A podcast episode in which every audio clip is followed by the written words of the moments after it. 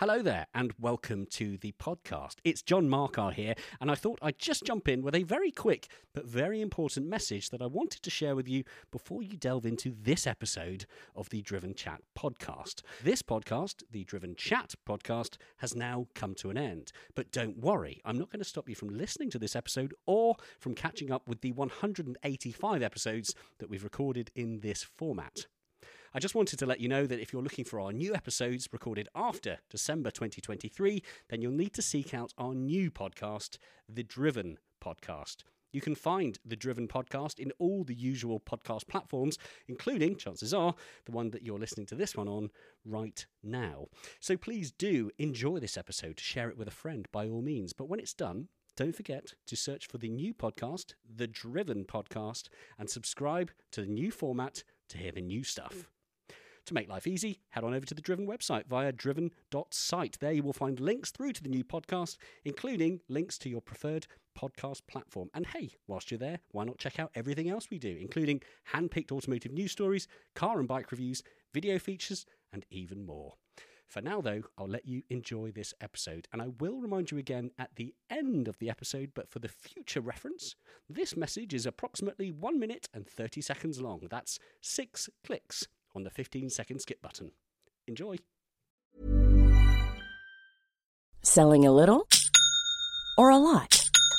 Shopify helps you do your thing however you cha-ching. Shopify is the global commerce platform that helps you sell at every stage of your business. From the launch your online shop stage to the first real life store stage, all the way to the did we just hit a million orders stage. Shopify is there to help you grow. Shopify helps you turn browsers into buyers with the internet's best converting checkout. 36% better on average compared to other leading commerce platforms because businesses that grow grow with Shopify. Get a $1 per month trial period at shopify.com/work. shopify.com/work. This episode of the podcast is sponsored by our friends at Forza Clienti. Now, Forza Clienti provides a bespoke service to meet your exact requirements for buying or selling the finest supercars and hypercars. And I cannot emphasize that enough. They really are the finest. Uh, we all know how painful it can be selling cars. I hate it personally. It's my least favorite activity in the world. Yes. I'd rather eat glass Yes. than sell cars. Uh, equally, I also know how painful it can be to buy cars because, of course, if somebody privately selling it, do they ever reply to your messages? No. If it's in a showroom, will the showroom ever reply to your messages? No. Will phone calls ever back ever happen? No. Forza Clienti basically have set up their own business with one simple objective, and it's to deliver the best dealer experience for buyers and sellers. Simple as that. The website is Don't worry about that spelling. If you're not sure, scroll down to the show notes. There's a link there in the show notes that will take you directly through to the website where you'll be able to see the cars. And perhaps you've got that car, that supercar, that hypercar that you're either looking to sell or looking to trade. Forza Clienti are the people to go and talk to. They are sponsoring us certainly for the next few weeks very kindly. Love the fact that we've got them on board. Love the fact that we've got an automotive company on board. And um, yeah, also we'll link in with them on our social feed. So if you go onto our Instagram page, you will see they're sponsored by Forza Clienti in the bio. So you'll be able to click there, go straight through to their profile, and just drool away at beautiful cars. Hi, I'm Ben Broke-Smith, and I run a business called String Theory Garage, um, focusing on chassis setup but general tuning of vehicles. The Driven Chat podcast, powered by Paramex Digital. Hello and welcome to this week's Driven Chat podcast. My name is John Marcar. And my name's Miles Lacey. Hey, in sync. It's like we're on the one show or something. Yeah. Now, this week, as you have just heard from our little introduction, we are joined by Ben Broke-Smith, the founder and general big boss. I don't know if we go with titles like MD or CEO. It all sounds a bit too official, doesn't it? Boss man. boss man, the boss man of String Theory Garage. Um, String Theory Garage, as you may already be aware, is a workshop that specialises in making cars handle brilliantly, but not exclusively that. There's lots more to it that I have a feeling we will get through in this conversation. Uh, within your CV, Ben, it's been quite busy. You have been uh, a European drift champion in 2008. You have worked for various racing teams. Uh, you have been a precision driver in the world of film and television. Uh, am I missing anything? Uh, I, I had a business for a few years doing electronic repairs. on We are, yeah. I, I was leaving it to the exciting stuff, but that counts. That Yeah, counts. yeah, uh, uh, I, should- Have you missed anything? I don't know. I- I should also probably mention if you are listening in real time, i.e., in within the first couple of weeks of this episode coming out, you may have seen Ben on a particular YouTube video featuring Mr. JWW because one of the things that you do here, amongst many other things, is you have a particular focus on a small Toyota product. Uh, making them even better than they are out the factory. So people might have seen you on a little video with Mr. JWW, which again is a man that we all know I know him all too well, and you know him all too well. from a weird way. Yeah, somehow we all know him in, in a different way, but from a weird way. Um, but before we start, Ben, one of the questions that I always like to ask uh, to kind of build up a picture of your world of cars and what's got to where you are now is do you have a core memory as far back as you can possibly think that might be the moment, or it could be a series of moments that l- turned on the little light bulb that has ultimately led you to the seat you're sat in now. Yeah, I literally do actually. Perfect. I have an actual moment of car awakening. My parents, my parents will tell you earlier, so I'll tell you both. The the conscious one that I remember was my. This is it's actually kind of sad. It was my grandfather's funeral, Okay. and I don't see that side of my family all the time. Yeah. And my cousin Toby, who was doing quite well selling ships at the time, had a brand new, as in it was that year brand new, 1993 three litre M3. Oh, baby. So the What a very year. first of an E36. Yeah. And I remember my dad trying to explain to me what the M badge meant. It was like motorsport, it was the racing one, like we'd watched on touring cars on TV. And I guess dad asked Toby if he'd take me back to my my uncle's house Yeah. uh, from the funeral in that car. And I remember that, okay, so it wasn't as fast as all these other cars. However, for my personal experience as a child of that age, the only time I ever felt anything faster that seemed faster was uh, the first time I went in a Bugatti Chiron. Nothing else, as far as my memory is Yeah, concerned, yeah. was faster until then. Sure. I remember I remember sitting in the car and I remember Toby opening the sunroof uh, and then talking about whether they should have the air conditioning on or the sunroof open. I remember like it was an Avus Blue 3 litre M3. I remember everything about it. And that was I've it? woken up and I like cars. If you talk to my parents, my grandmother on the other side had an orange Allegro and Oh, God. and and I used to spot granny car from like a million miles away. There'd be a speck on the horizon, and tiny me would be saying granny car and getting excited, and and like thirty seconds later, an orange Allegro would come over the horizon and be visible. Wow. So Um, it seems that I've been a car car guy since the beginning. Amazing. It would seem that way, uh, and I feel like the coolest story to tell probably is the one with the M3 and not the Allegro. Nothing against Allegros, but come on. Yeah, I know, but it was a distinctive thing, wasn't it? I mean, even in, I mean, that would have been like 1987, I guess, because I'm 37, so that probably probably starting to say things like Gani car would have been when I was like two, I guess. Yeah. Uh, still, it's kind of cool that I was identifying this, probably even unusual then, orange Allegro as like that's her car. Amazing. But accurately, that's the difference. It wasn't like I'd just say it randomly. Apparently, I would spot an orange Allegro from a million miles away. So yeah. Allegros and M3s, and look at us now. At Well, this. yeah. So I yeah followed followed on with my love of British Leyland products.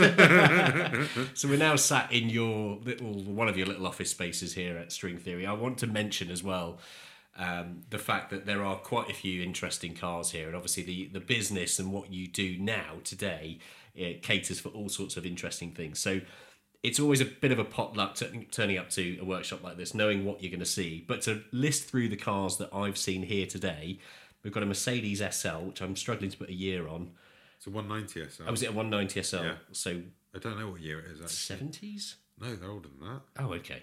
It's fifties or sixties, isn't it? It, look, it, look, it, it doesn't matter. It looks a doctor. uh, yeah, fifties or sixties SL. We've got a Mark III MX5. There was Golf R Mark 8. There's a Mazda RX-7 FD. There's a 993 Porsche RS, 911 RS. There is a 996 Porsche Turbo, and there is a GR Yaris. Pretty, uh, pretty eclectic mix of cars. Yeah. Don't forget, don't forget my P38 Range Rover. Oh gosh, yes. How could we forget that? Yeah, I, I mean, I think my customers and myself all like cars. It doesn't have to be, it doesn't have to be the latest, greatest exotica.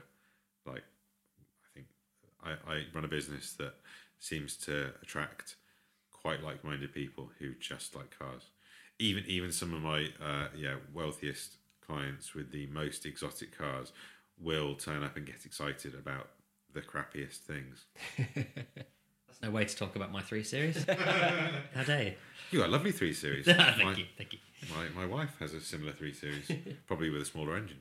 Now we'll go into the depths of the the kind of the way that your brain works in making cars brilliant. But I think it's it's important we preface at the beginning the ultimately the the purpose of string theory or the initial purpose of string theory was a company that would make cars put, handle better Yeah, handle through well, yeah. suspension and geometry. That is your Yeah. kind of wizarding skill set, isn't it? Somebody can come to you with a car that should and perhaps could, out of the box, be a brilliant handling car, and you will unlock further potential in that car and make it even better. Yeah, or even it's not always that complex.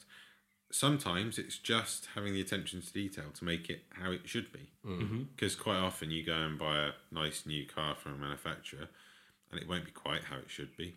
Or you buy a car that's ten years old that's been through you know a few owners' hands. You literally have no idea what's happened in that time. someone could have gone to do brake discs on a car and taken apart more than they should and cocked the geometry up on Yeah. it. So sometimes it's sometimes it's it's as advanced as you know um, having to work out some some magic and make make something work that that didn't work before. And sometimes it's literally uh, my brand new Ferrari drives like rubbish. Um, let's make my brand new Ferrari drive like a brand new Ferrari should drive. I don't want to do anything else. And actually, just some attention to detail gets you that goal. With, and it's amazing actually how, without any magic, just with a bit of understanding and and and time, uh, you can achieve something which you'd have thought anyone anywhere. You know, you take your car to get aligned at Kwik Fit, and you think, well, but they're using the latest equipment and. And look at the place; it's so shiny and nice, and it should they should do a good job. So much can go wrong with that, though, right? Yeah, it just boils down to people not really caring, I think. Yeah. And you see that in all businesses. Yeah. I feel like everywhere around me in the world where I look now, I just see people who don't really care. Yes. Um, and I think that unfortunately, if you're purely business minded, you can make an awful lot of money doing a business where you don't really care and you just kind of work out the formula for doing the most for the least effort.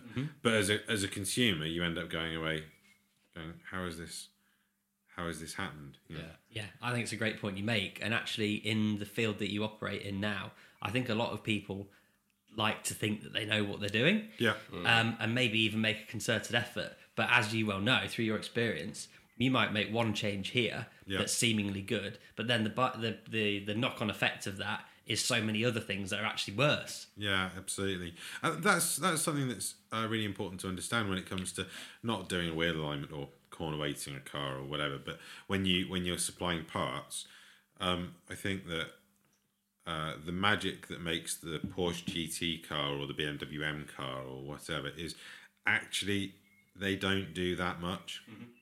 So they pick their compromises and they try and draw a fine line of.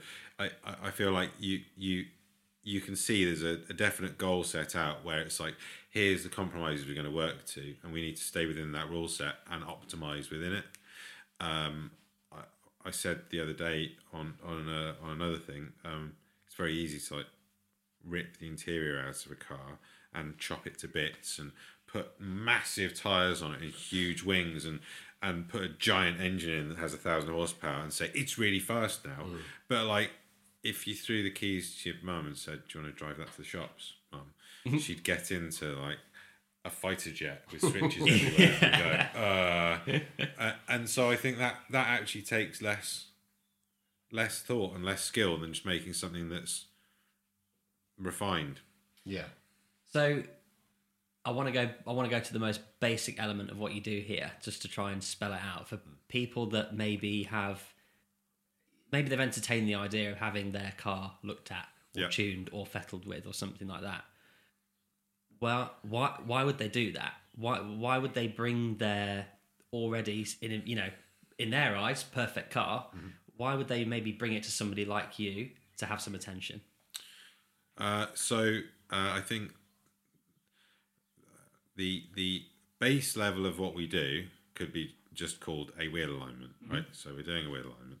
Now, if you just take the base level product of a wheel alignment, if you're a main dealer or a manufacturer and you're putting a value of whatever you put on a wheel alignment, then you will encourage your technicians whether it's manufacturing the car or doing it post, you know, when it's in the dealer, to do it as quickly as possible. Yes. Because every dealer works like that.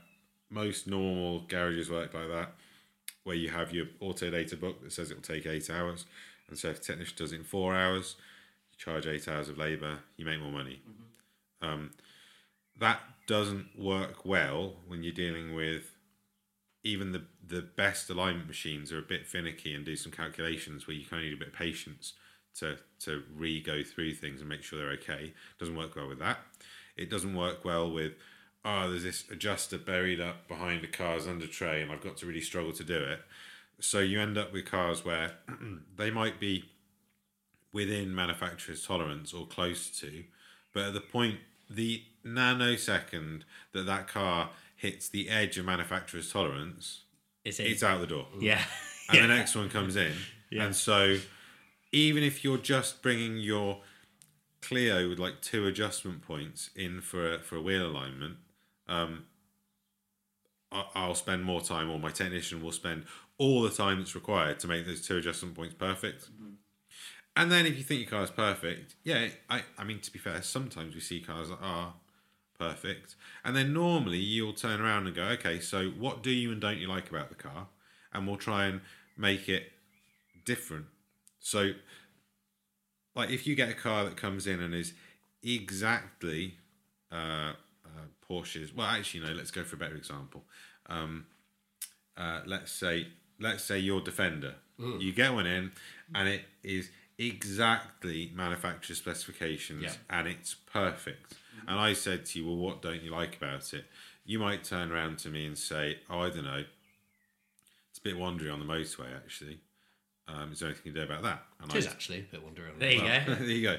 And and I could turn around and say, well, do you mind if you have a little bit less tire life, to which you may or may not care, and then we could put a bit of a toe change into it to make it more stable, which might limit tire life by, you know.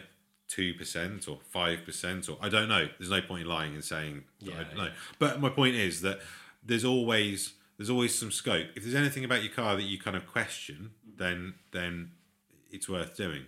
I mean, uh, the, the even if it's just peace of mind. Yes. Even if you're like, I think my car's perfect, but I don't really know. Um, if I, I mean, how cool would it be if I, if I told you I was going to charge you, you know, five hundred quid to corner balance and set up and do everything, and we put it on the ramp and it was perfect, and I was like, well, it's taking me an hour to set everything up. Double charge you that, and off you go. Because that that is me. You know, I'm not. I'm not.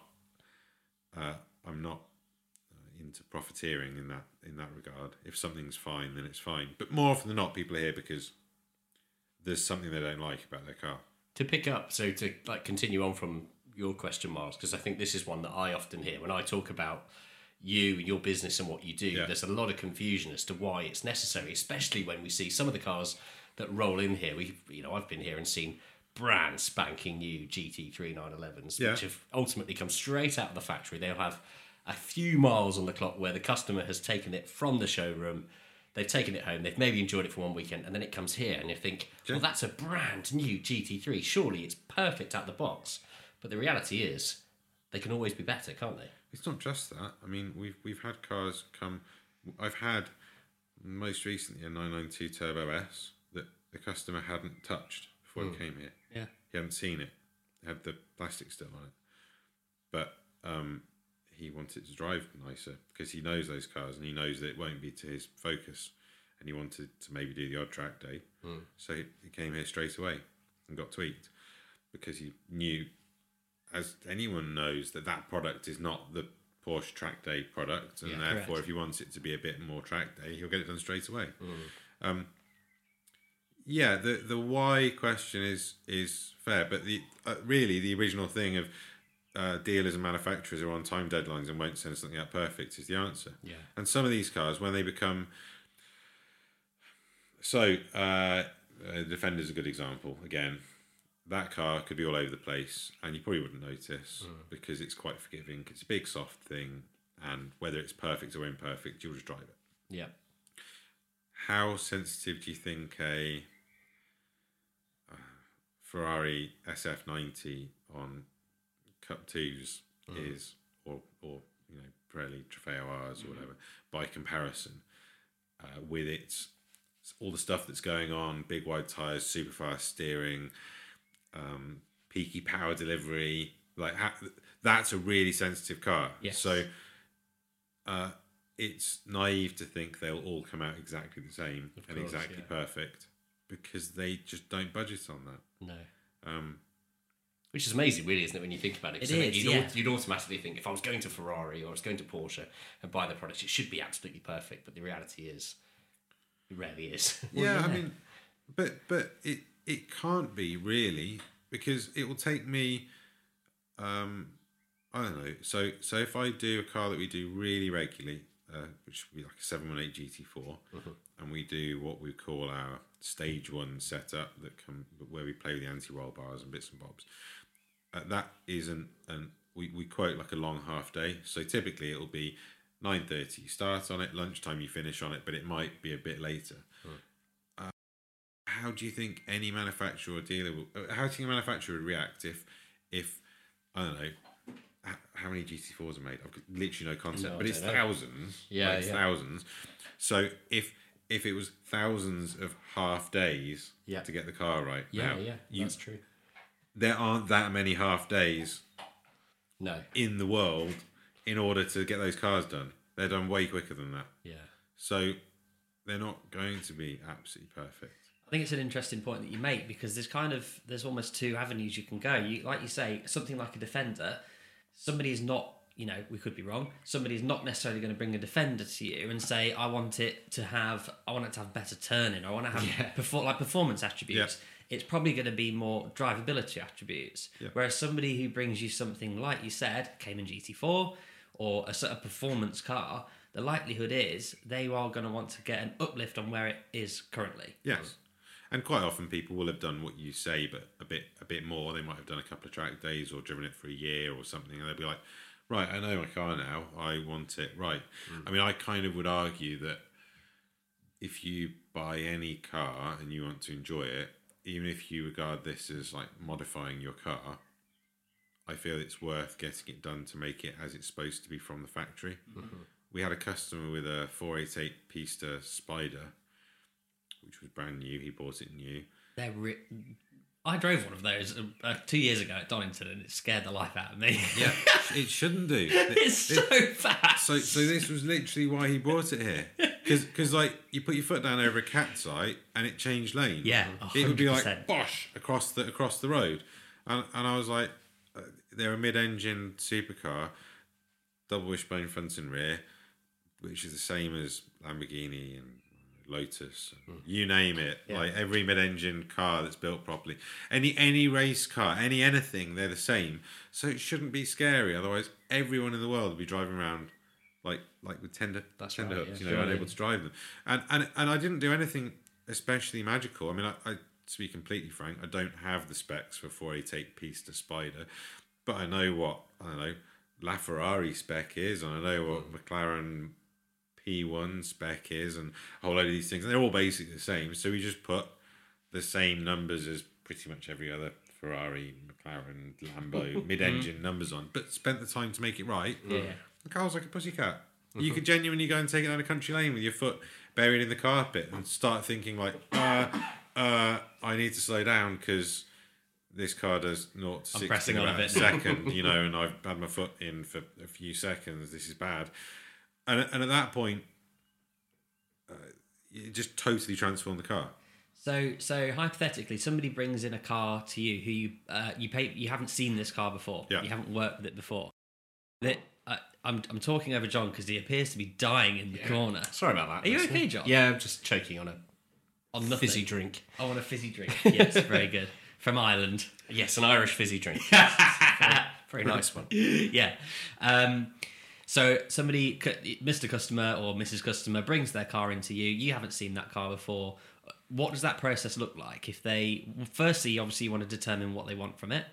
Do you go out and do some like iterative things, or do you just have a go? Or Um, most of the time, unless it's something really oddball, uh, I'll ask the customer what they think, what they want to achieve, um, and I I feel that unless it is something oddball or is there is something that's got like a real question mark hanging over it, I feel that most of the time is a bit of a waste of time to go and drive around in the car first, because if someone so I, I, I, a customer who, who um, is turning into quite a good friend actually, who's got a 600 LT, turned around and said to me that at uh, 70 miles an hour, under, under braking, yes, that the car felt unstable.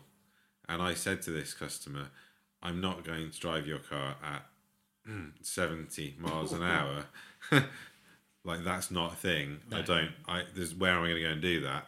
And so I just listened to what he said and then measured where it was at and where it measured matched exactly what he said his experience would be and we did it and he went away and he went and drove his car at 70 miles an hour somewhere which i think is absolutely insane but you know uh, and hit the brakes and said it was great and it's stable and it's nice and it's sorted. Now the contrast would be uh, we had uh, a tvr uh, 1600 in the other day which is like the first just before the wedges so like a tvr same as like a 280s or a or Like a mid to late 80s shape. well, yeah, but yeah, but but it had a Ford, had a Pinto in it, Okay. Okay. Yeah. a Crossflow. Or it was a, anyway, it was sixteen hundred, before my time. This and and and like, I I have no real world experience of these cars. Didn't know what to expect from it. He said all sorts of stuff about how it drove. So before we did anything, I asked him to come over, like before even booking, and we went for a bit of a drive. Had a little play with the dampers he just fitted, and sort of basically decided, well, I wanted to see the car and, and know what what I was faced with before I made any promises. Yes. Because if it was all non-adjustable, and Yeah. you know, What can you do? it was rotten underneath, and uh, it actually drove okay. I wouldn't want to take money off him to not make a difference.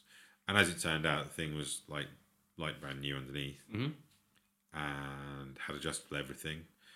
And actually, it didn't drive terrible to begin with, but I did agree with what he thought about the way his car drove, and so we had a play with it. And actually, it made it really good in the end. It was really good. That that exact car just needed a quicker steering rack, really, and beyond that, it felt like a relatively modern car once it was done. Um, so it really depends on Yeah. what someone's bringing. case by case. because like uh, a Renault Clio, uh, uh, uh, Ford, I don't know, Fiesta with a beam axle, uh, uh, Seat Ibiza, a Mark IV Golf. They're all different cars. They're all MacPherson struts with the beam axle, right? So you can basically take your knowledge from each platform and go right. Okay, so uh, and and different cars will have like slightly different attributes, but so you you've you've raced. When you're trying to make a car go faster when you're racing in that environment you'll uh, analyze your data and you'll look at tires and you'll look at cornering forces and braking forces and you'll look at everything and you'll make changes based on each circuit and each environment to get to 100% of the performance or as close as possible. Absolutely. you, we're not doing that what we're doing is trying to make people car, people's cars feel nice. Yes. And actually, I don't think it's very hard to take a totally unknown car and have a look over it and go, ah, well, that front end bit's the same as a VW, and Yeah. oh, that rear suspension, that's the same design as a BMW, and oh, that's the same as sort of Porsche, and go, well, okay, so all those things are kind of the same. So if we do this, that should be good, and get to like within the ninety percent sweet spot, and and and and at the point where, when then when you're chasing the final tenths and hundredths, yeah, then you need then it's a bit silly, and you have to actually scientifically do it. Yeah.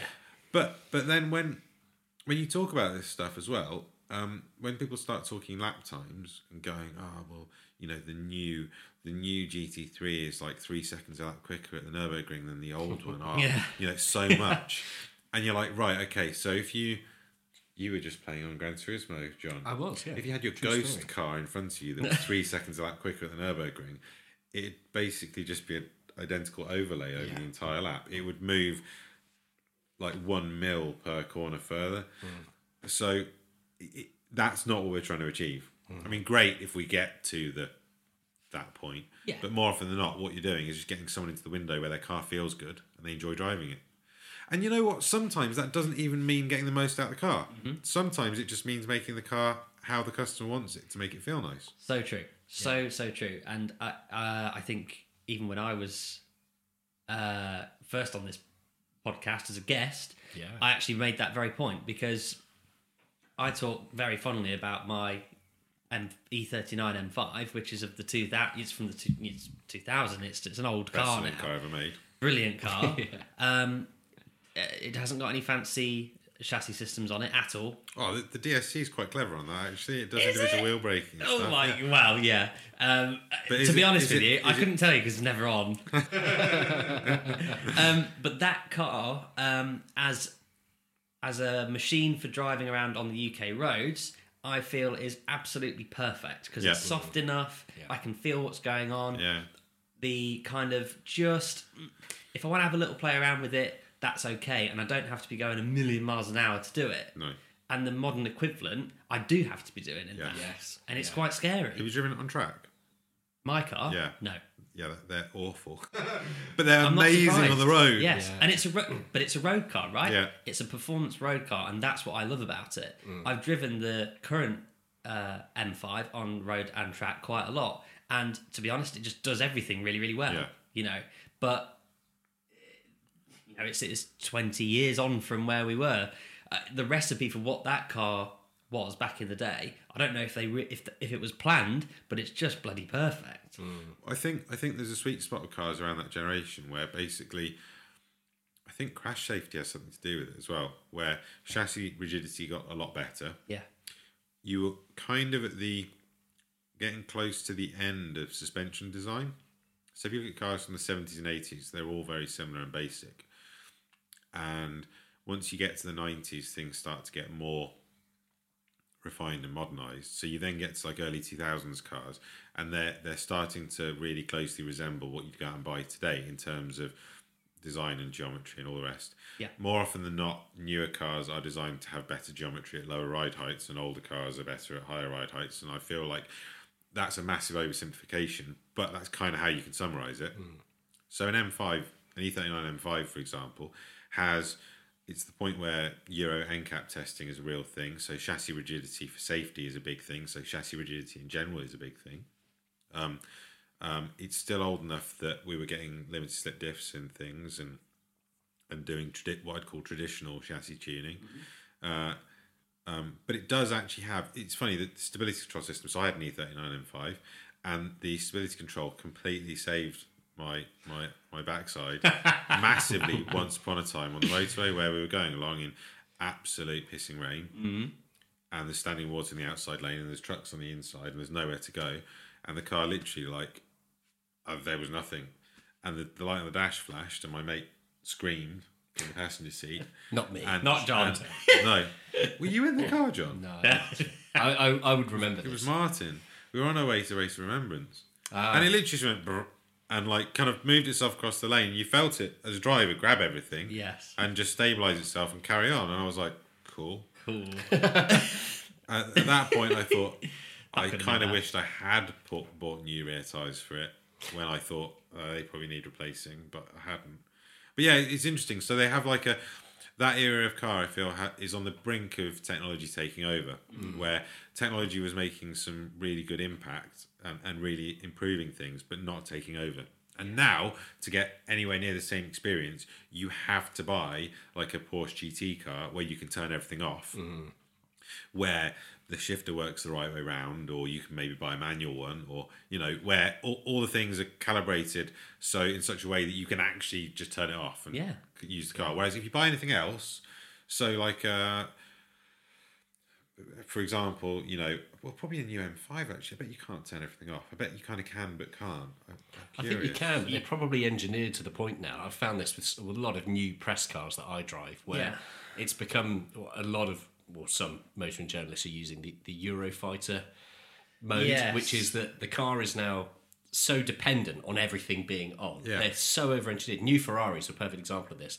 They're so clever now, like with the, the amount of power they've got. New Ferrari now has a thousand horsepower. Mm-hmm. So therefore, to put that power down efficiently and then throw in an electric motor and then have it turbocharged and then have a dynamic chassis and then have all the other things and then assume that the person sat behind the steering wheel is a complete moron you have to be able to calculate that everything will just manage itself turn everything off that car is undrivable drive an sf90 with no traction control or even the new uh, 296 gtb it's undrivable Yeah, but you can't. They, so I had a I had a conversation when we were doing some filming with um, a major manufacturer. Probably doesn't matter now, actually, but with McLaren. uh, and, and I was like saying to one of the engineers because they haven't got LSDs in them, or you know, I think we were doing. I can't remember what car we were doing, but I think we were talking about 570s at the time. And They've always like- had open diffs, haven't they? yeah, So, and I said, I said, like, how do you? Is there a mode where you can turn everything off? And and the engineer sort of looked at me like really quite blankly, and I was like, what? How off can you go? And he's mm. like, well, you know, the the damper system, the gearbox system, the traction traction system, all of this, it's all talks to each other and it's all integrated. Yeah. So you can't actually turn it off. I was like, so when it's all off, it's not off. And he's like, well, no, because it's still managing torque vectoring through the diff. has to, Yeah. And, and and and like it'll look at your and alter damper settings for that. So like technically, at all times, our programming is affecting the way the car drives. yeah And on a real base level setting, you'll see this uh, if you, 10 years ago, go on holiday to Mallorca with your friend and hire a BMW 1 Series and try and do skids around roundabouts. Sounds like you speak from experience. That you'll notice that you can sort of uh, make them do skids with everything off, but still feel that yeah something's things are going on, and you feel it really obviously in like a normal product, like a like like for example a one one one eight D from the hire car company. Very specific. Yeah, uh, but you'll feel it if you really like look out for it. You'll feel it in almost all new products. Yes. and and it's very subtle, but you just basically come away going, why does this car not quite feel? Why do I feel somehow isolated from it? You do, you do, and and, and the reality, you know, uh, as we were just talking before we started recording, that's why I used to, you know, I used to, used to tune that for for a living those systems, and the reality is, um, even off in inverted commas is still a mode. It's not off as in we've turned the ESC modulator off. That's not the case. Off is still a programmed mode which still has to fit certain characteristics because even though you're driving the car, a modern car at least, even though you're driving the car without any systems on, it can't suddenly become a basket case No. legally, you know. Uh, and and I, I- I'm sure, I think Audi, I think Audi did something.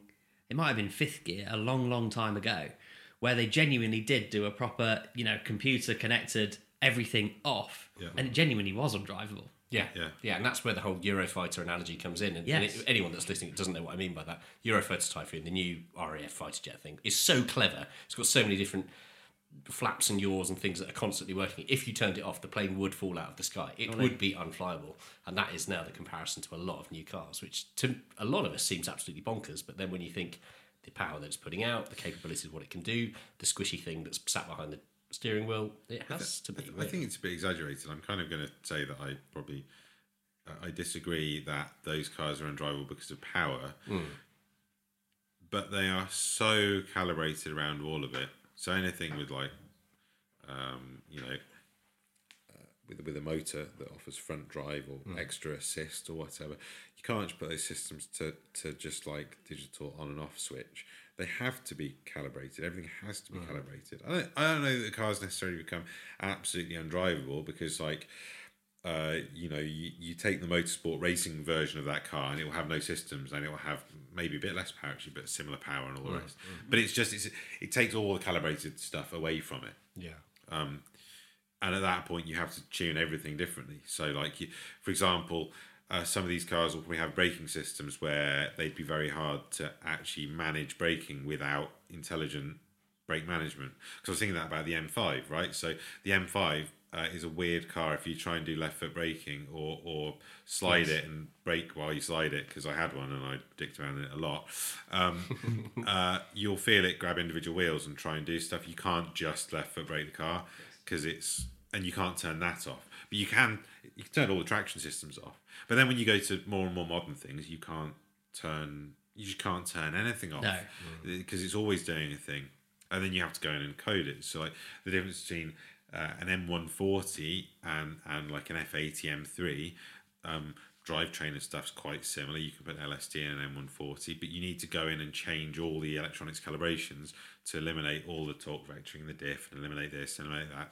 And then actually, it's a really cool product. Yeah. Yeah, yeah. But unless you do that, and, and you'll see it. So uh, I've got a 996 turbo, and those mine has uh, the pre-charge pump for the stability control unplugged, and it coded out on the dash, so it only has ABS and it doesn't have anything else. Part of the reason I did that is I played around for ages, unplugging and replugging and making things active and not active. Um, so there's like a there's like a uh, uh, what's the term for when there's a it's not an old wives' tale. There's like an urban myth, but it's not. It's happened where I can't remember the corner name, but there's a corner on the Nurburgring where lots of modified 996 turbos have crashed. And there's there's a, there's like a thread on one of the Rennlist or something forums Right. where there's guys talking about their crash there, uh, and there's a guy called uh, I can't remember a guy with a modified one anyway who crashed there relatively recently, like within the last five years, and and it's if you have all the systems still connected, so off on traction on those isn't off; it still does EDIF function, but when you if you're sliding, it doesn't do anything as long as you're on throttle. But if you go off throttle, it goes right. This guy's having a crash. You're having an accident. So there's a corner where you come around on power and the car sees your. And if you've got semi slicks and suspension and brakes, you far exceed the car's programmed G and your, And it goes, mate, you're having a crash. I'm going to fix this for you. Oh god. And it locks all the brakes stabilize the car. Yeah, yeah, yeah. And the cars, there's there's like there's a barrier that several 996 turbos have hit because way. if you put suspension, tires, brakes, seats, and exceed the G and yaw and go around this corner and turn left and right, the car goes. This is a crash scenario. Locks the brakes. yeah. And I had it happen to me at Donington. So I plugged everything back in, see what it was like, went out, uh, went down through Craner curves, literally off the off the accelerator and went to touch the brakes, not use them, just like at the transition point, Dab. and the front wheel was just locked. Bloody hell. It literally just went, and I took my foot off the pedal, and they stayed locked. And I was like, I'm going to die. I don't like this. and it clearly seemed like at the point where you came down and like bottom the well didn't bottom the car, but you feel it load and it Yes. and it goes from left to right, and then you go for the brake. It it went uh, and just had a wobbly. Yes. And it it let me have the brakes back eventually, and I had a bit of a skip across the grass and went, oh okay, cool, that was scary. that was all planned. Yeah, but I just that was when I went to the trouble of coding coding the dash Yeah, to yeah, yeah. eliminate it and unplugging it and stuff. It's it yeah, it's really interesting. Again, it's a really interesting point you make, uh, and and something you know, like you say, something like the Craner Curves at Donington. There aren't.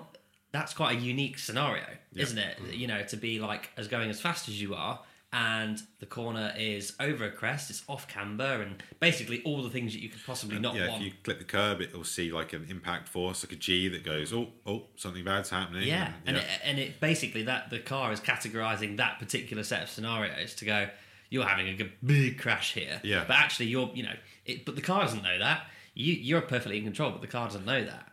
Yeah. So when you were doing your your job, uh, you'd be going right. We'll calibrate this car for these tires, and you'd have the correct tires for purpose, and and and you'd have you know your springs and dampers set up, and you'd know your brake sizes. And if you were doing a different caliper, you'd do a different calibration. And if you're doing a, a, a different tire size, wheel size, different combo, you do a different calibration.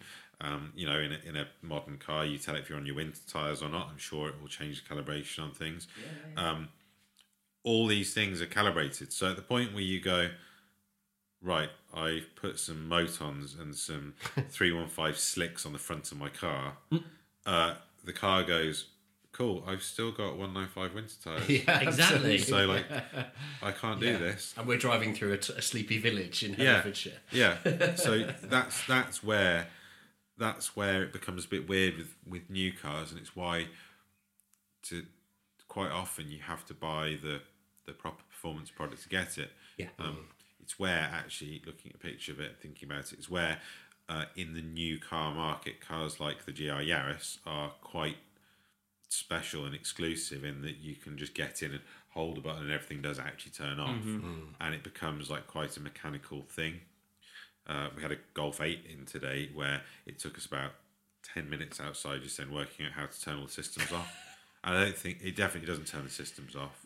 Yeah. Um, and we were discussing how much of the system intervention was something that could be coded and programmed out, or that was a car where doing the suspension setup on it was partly to see if by setting the thing up properly, because it had like a rushed setup by the guys that built it and it was kind of all over the place, um, whether making it just straight and perfect and nice would reduce intervention of systems. Because in theory it should. Because the car thinks it's yawing down the road at one degree at all times, then your intervention point becomes a lot a lot earlier. a lot earlier. Yeah. Yeah. Yeah. Very true. Uh, I, I there's a i'm going to dumb the conversation down just for a moment. Is this going to be your question? It's not. Oh, okay. No, it's not. It's not. Um, but I, I, but I want to precursor it with with this. Um, young lad gets uh, buys his ho- his his hatchback, uh, whatever that may be, and thinks, hmm, I'm going to go and buy a two hundred pound set of coilovers uh-huh. off eBay Yeah. and fit those to my car because that's going to definitely be better. Thoughts on that topic? So, I have some very really funny thoughts on on all of this stuff on budget tires, cheap suspension, you name it. Some of this stuff is complete junk. Some of it What? it- it's all it's all way below proper stuff. Yeah. Hmm. Some of it is mind blowing what you can buy for the money that you're spending. Mm-hmm. So obviously, a two hundred pound set of coilovers for your hatchback is more than likely going to ruin the car. Yes. Right? Say it more like than likely, yeah. Especially if you've we, got can we can we sound clip that for, for socials later? if, if you've got like a new modern car, let's say you've gone and bought a brand new Fiesta ST, Which, want, let's be honest, that's the one we were all thinking of. Yes. yeah, Yeah. Uh, you can buy from Ford or from Eibach or from anyone like a lowering spring kit that will actually be tuned pretty well to work with the standard dampers, and that will work quite well. And there's a reason why Top Gear and Autocar say that you know a Fiesta ST is amazing, and it's because a whole team has worked on making it amazing. Mm-hmm. So two hundred pound set of coilovers is not going to improve that. If you've gone and bought a five hundred pound Mark IV Golf that you want to do some track days in that has blown shocks, and you fancy learning some stuff, I'm not going to say anything bad about you buying a two hundred pound set of coilovers and putting them on the car Right answer. because they're going Great to be answer. better than whatever blown stuff you had on the car. Yeah. And if they break and you put them on with your mates over a weekend with a couple of beers and you learn that how to do some things and you break a thing and do a thing, cool. Valuable lesson. Yeah, yeah. So, so I, I for several years when I was younger and not married and didn't have a child and didn't have a business and all these things, I used to build a car every year to take to Norway uh, because my mates live over there because they're Norwegian, funny enough. And and I'd build something cheap to go and take and leave over there for the winter. So one winter, I I, I, I reached like pinnacle winter driving experience, which was I booked every weekend. Uh, every weekend, I booked the Ryanair flights to go out there because they were like 15 quid return. And if you booked six months in advance, they were all 15 quid return. So I just booked every weekend because it cost me like 300 quid to book the entire winter return flights. And what I did was just go, I can't go this weekend. I don't care. That cost me 15 quid. Yeah. And, and, and I built myself a Mercedes C230 compressor manual, a W202, which is like a 1997. And I bought a TA Technix 150 pound spring and shock kit for it. Oh, baby. But, but I bought I bought that kit for uh, for an E430 combi because I ordered it from Germany for an E430 estate because they're all the same platform car. Yeah. So I was like, well, that one's gonna have if I'm if I'm like shooting in the dark, that one's gonna be calibrated. That, that kit's gonna be calibrated. Yeah, the, the 150 pound spring shot. yeah. It's gonna have the stiffest springs for an E430 and probably the stiffest dampers, maybe the same ones, but whatever. And uh, and I put an old. I actually had a Recaro in it. I put an old Recaro seat that I had kicking around that I made fit the, the factory runners, so it had still had like electric Mercedes style seats and stuff. And I and I welded the diff and I put hydraulic handbrake in it, uh, and I took it to Norway for the winter, and it was unbelievably good. Okay. It was so good, like like really good.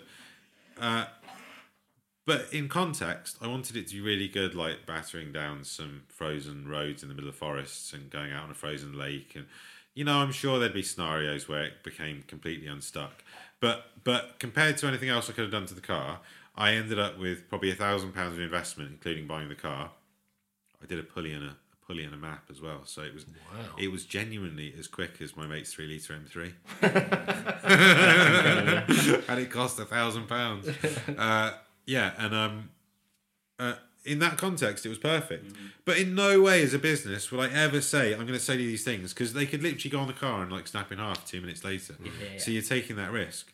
Um, I, I- equally, budget tires, right? So um, here's me. Here's why I say I've got real world experience rather than because because in my own personal life, I've been messing around with cars since I was well before I had my license, but essentially since I could drive. And when you're 17 years old and your first car is a 5 Series and you want to go and do something fun like a track day or drifting or something, you haven't got any money. no. And so, so like the way that you do things is 100% on maximum budget. Mm.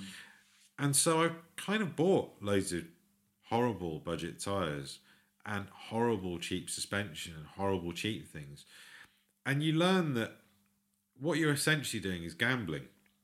If you go and buy a Michelin or a Continental or a Pirelli or a Bridgestone or a Nankang AR1, a proven track tire, or or a Yokohama, or something that actually is a real thing, you know without having to know anything about it, it's going to do the job. Yeah. If Michelin sell a tire that is designed for track days, it will do track days, right?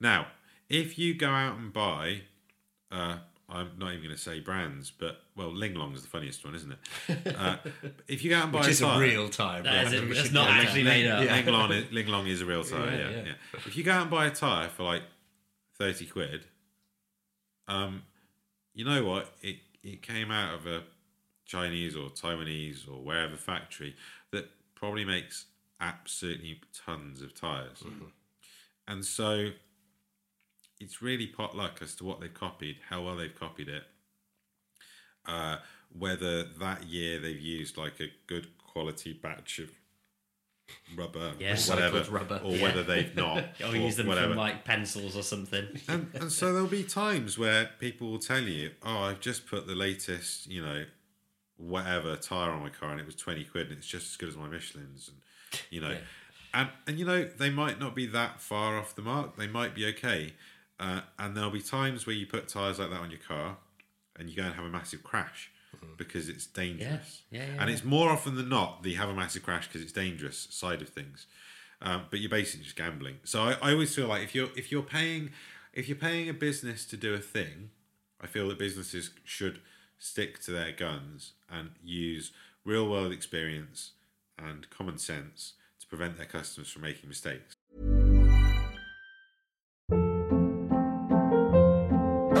Hold up. What was that? Boring. No flavor. That was as bad as those leftovers you ate all week. Kiki Palmer here, and it's time to say hello to something fresh and guilt-free. Hello Fresh. Jazz up dinner with pecan-crusted chicken or garlic butter shrimp scampi. Now that's music to my mouth. Hello Fresh. Let's get this dinner party started. Discover all the delicious possibilities at hellofresh.com. Hiring for your small business? If you're not looking for professionals on LinkedIn, you're looking in the wrong place. That's like looking for your car keys in a fish tank.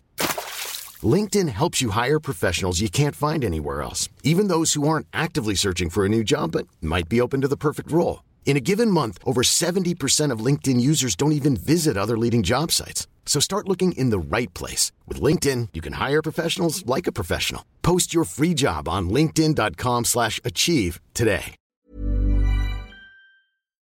Hello, it's John Marcar here from Driven and the Driven Chat podcast. Now, chances are, don't be confused, you are probably already hearing my voice as part of an existing episode that you are listening to. However, this is coming in as a separate section of the podcast in blend with our advertising space. And the reason that I wanted to bring it here at this time, this poignant time, is because we at Driven and the Driven Chat podcast are now opening up the opportunities for sponsors. Sponsors of episode by episode, or a collection of episodes, or a time span, or the YouTube channel, or bits and pieces on our website, you name it, we are now coming up with a little list of sponsorship opportunities that you may want to be involved in. If you are a business or responsible within an organization or a company or a brand that feel that you may benefit from getting your brand put in front of many, many, many listeners all over the world, but mostly here in the United Kingdom,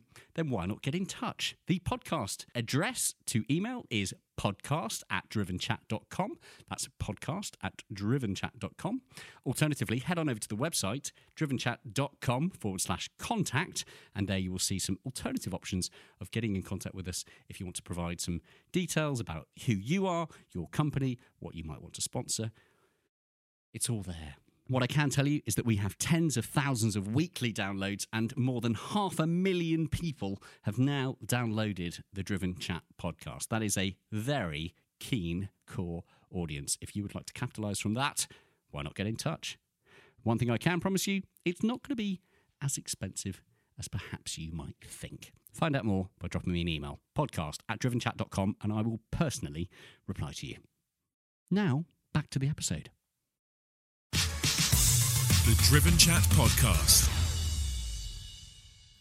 I feel like you are um, you are the minority in this space in a good way, is what I'm saying. Absolutely. Yeah. Yeah. I think you're Yeah. absolutely right. There are, there are as, as you said at the beginning of our chat, yeah, there are so many companies out there that will do the bare minimum, get the bill sent to the customer. Do they care as much? It's sadly, I think. I think care is the main thing, right? Yeah, so yeah. I, I'm not. I'm neither one thing nor the other. There are some situations and some jobs where customers will come to me and say, "Well, I've been quoted less elsewhere. Yeah. that sounds really expensive," and I'll be like, "Yeah, because I'm not going to do a shit job. I'm only going to do a good job." Yeah, yeah. Uh, and there'll be other situations where someone will come and ask me, "What should I do with this?" And I'll go, ah, "Don't worry about it. Just do the cheap thing," because because it's entirely context based. And if you actually have your customers' interests in heart, then you can make that decision. Um, I, I have I have a, a a real bee in my bonnet about people buying like cheap OEM suspension arms and bushes and things because it's a total false economy. It's a total waste of time and money. Um, uh, there are certain cheap tires that I'll see on people's cars where I'm like, you need to get those off straight away. They are literally dangerous. You are out of your mind driving on those. Does that happen often? She had that? Not so much with customers here, but sometimes people bring their cars in asking about having work done. Yeah. And will uh, look for some input, and I'll basically tell them, I, I, you shouldn't be giving me money. You should be spending money on this, that, or the other. Yes. Interesting. Yeah. And and and funnily enough, it's not always. You know what? I I generally have more of an issue with like the mid-range suspension that people think are good. So I don't think anyone's under any illusion if they go and buy a two hundred pound set of coilovers off eBay that they're any good. Yeah. And so Yeah, no, no, definitely not. Yeah. but but like so so what's your expectation right there? Uh, you go to you go to a, a, metals merchant and you try and buy the materials to make your two hundred pound coilovers. Mm-hmm. You won't be able to for two hundred pounds. It's insane. How can you buy that in a box that's been shipped halfway around the world that actually fits your car and holds it in the air and can drive you somewhere for two hundred pounds? That's mad it's more the the stuff that when people go and spend like a thousand pounds on something mm-hmm. and it's total junk and and is dangerous. Yeah, so so one of one of my uh, one of the guys who I do some work with, who's sort of friend of a friend, has been doing some engine work on on 911s. Yeah. uh, but isn't so much of a chassis guy, and put some put some sort of thousand pound price bracket uh, coilovers on his car Yeah. and proceeded to go and stick it in the gravel like three times in a row on a track day. And was saying, "Oh, this car is really sketchy, and under braking it does these weird things, and it's wobbling round." And I and I just said, "Yeah, because you put that suspension." on it." And the response was, "No, but they're great. They're awesome. They're really No, good. They drive great." And I'm like, "No, no, I know the internet says that, but there's there's a weird thing where uh, uh, people will will believe something based on price point and the mid-range price point stuff people feel they've spent enough money to get a good thing when actually it might not be any better than the terrible thing for Yes. 200 quid it might And just be shinier And it's interesting, like like you say, it feels, you know, um, it feels like you give an honest direction and understand what that particular use case is with the customer. Uh, I, I so I had an experience of this when I was, I again I was out with the Nurburgring testing, and I needed to coach somebody uh, at the Nordschleife to get their help them get their industry pool license, um, and it didn't make sense to put them in, you know, the big is that sub 8 bro do you have to do sub 8 to do that yeah is that what it is? Yeah, yeah, yeah, yeah. Um, uh, not like a. It didn't make sense to put them in a high-powered road car, basically. So I hired um, a car from one of the companies, and what was it what did you hire So it was BMW One Series, one two five petrol. yes Um, no more than two hundred and twenty horsepower, which is isn't a lot of power, is it? was it was it the company that is uh how are we, are we able to say what company it Yeah, was? why not? Yeah. is it rent for ring Rent for Ring, yeah. yeah cool those one series are amazing They are fantastic. And I said, I drove, I drove it for a couple of laps and said, what, you know, what have you done? And they said, do you, do you know what? It's got nothing to do with the engine. yeah It's got some, I think it's got some bigger, better pads on it, something like that.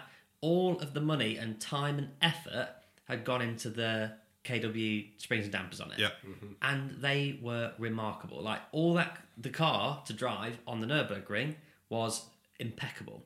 To drive anywhere else, maybe not so good. I don't know. Yeah. But all they'd done was basically make it, you know, sort of cage all that kind of basic stuff. But then all the time and effort and money Yeah. had gone on the dampers. I think they've got Endless pads in them. They spent some money on pads as well Surely. because that that's the thing that people also skip is uh, unfortunately brakes that work well cost money, Yeah. and you don't necessarily need like the latest greatest giant caliper kit, but some good good pads work. A hundred Good percent. tires A work. hundred percent. Tho- those cars are cool. They're brilliant. Because at one two five as well, it's a two liter turbo rear wheel drive. Yeah, one it's a proper thing, series. isn't it? like what? How is that not good? it, that, that, that it blew me away and and you know in terms of its outright pace over a lap it was it was way way way quicker than cars with a lot more power cars have gone absolutely wild now. So uh, I have customers come in who talk about Nurburgring lap times and what time they're aiming for. yeah And, you just put your head in your hands well, so anything bridge to gantry sub eight minutes is fast. Yeah. It doesn't matter what you're in. And these new, the the new Porsches and M cars and stuff that are doing sub seven minute full laps are absolutely insane. Like, never mind the technical ability of the car, the the balls you have to have to carry that much speed in anything is wild. So actually, it, it for me is getting to the point of unnecessary. It's like unnecessary risk, unnecessary fear. Um, that one two five is probably not far off the same pace as like an E thirty six or E forty six M three, really. 100% And and those sort of performance cars are they're a thrill to drive fast around the ring. They It- are they it- are unbelievable. Like, uh, uh, yeah, it was a thrill. It was rewarding.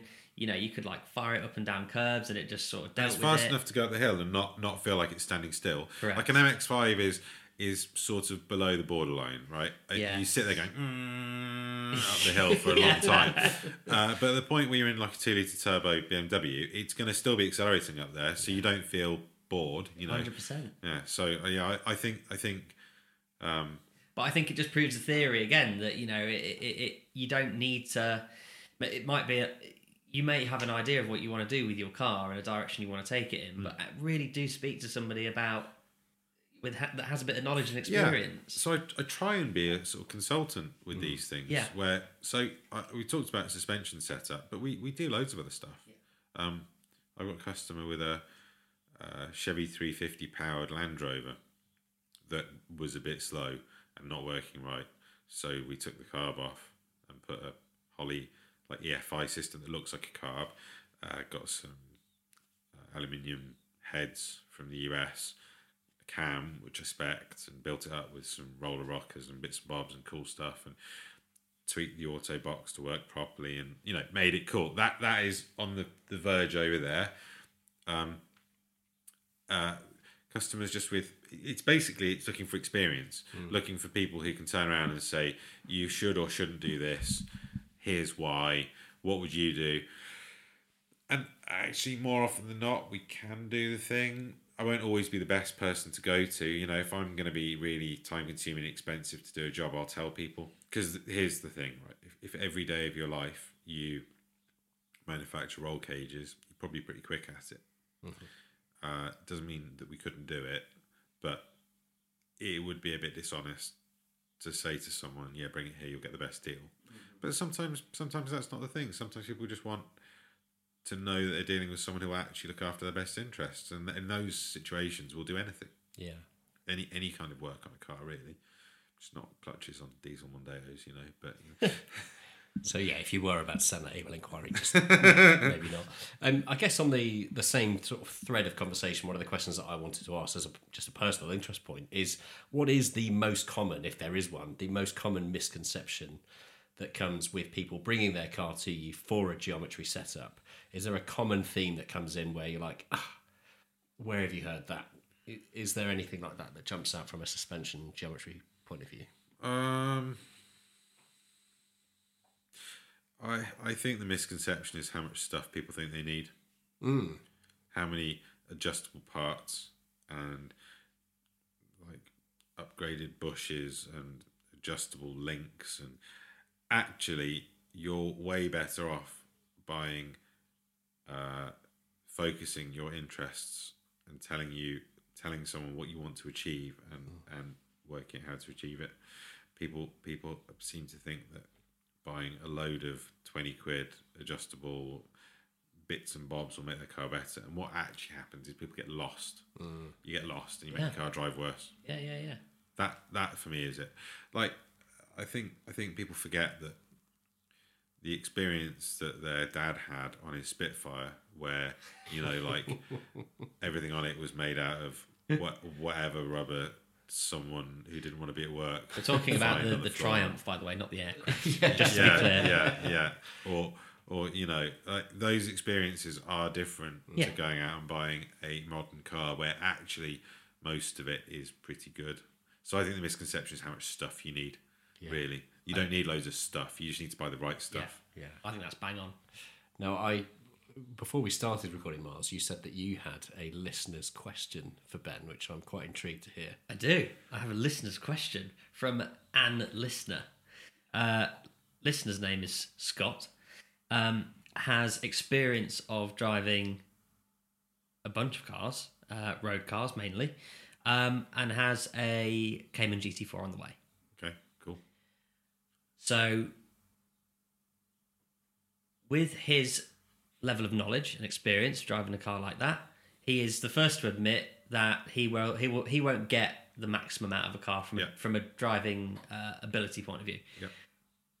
But would him bringing the car to you with a certain set of desires or something like that, would he be able to notice that as a as a layman in, in, in inverted commas? Would he be able to notice the differences, and why would he bring it to you in the first place?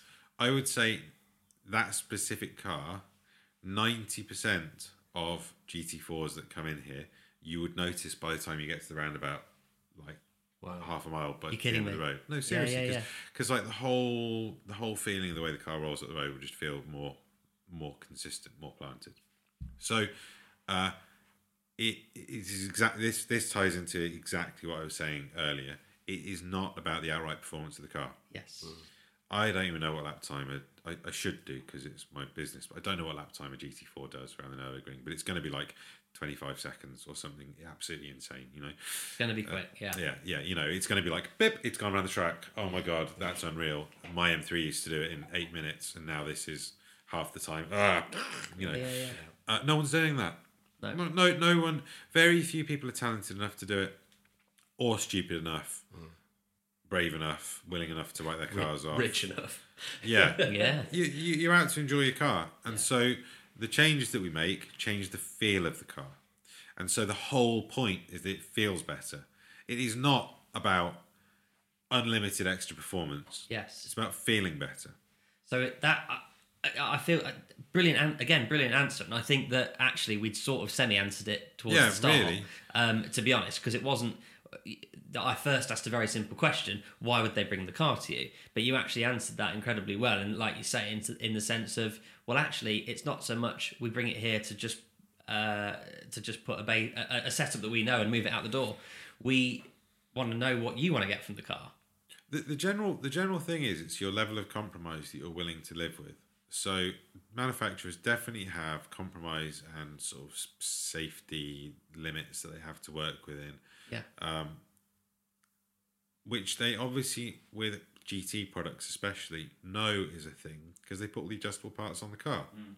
So uh, if it can't be made to drive better or differently, why would it have two piece lower arms that you can put shims in? Yeah. and and like like a GT4 RS for example has two piece lower arms front and rear. It has adjustable caster pucks, so when you push the track out, you can rotate them. It has all these things. Why have they bothered doing that if you can't? If there's no intent to make the car drive better or differently? Hundred percent. Um and and the feel of a car is the main thing. So we've been doing loads of stuff on on GR Yaris's recently, and we do our own spring kit for them and some other bits for them.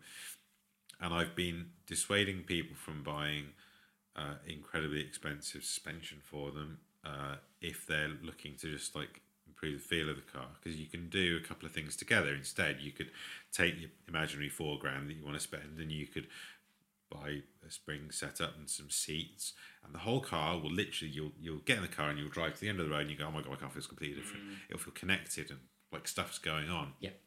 Um, now, if I- say this because I, I watched the lap of Jason Plato driving the Yaris, and it, it was like on it. You can see the car is moving around constantly. It's unreal. If you took me in my spring kit and seats and tires and a remap and a this and a that and the other Yaris, and you put me on track with Jason Plato and a standard one with whatever alignment it's got, do you honestly think I'd be be faster than Jason Plato? Because because I wouldn't. Yeah. That's what you're saying. I'd, I'd like to pretend that I would be. I wouldn't. Now, um, so how much performance increase do you think you're really seeing? It, you're not. But, but his car will be like wobbling around all over the place and loads going on, and it'll be a bit kind of like you have to have Plato bravery mm. to drive it that quickly. My car will feel really nice doing it. Yeah. It won't chew its tires up.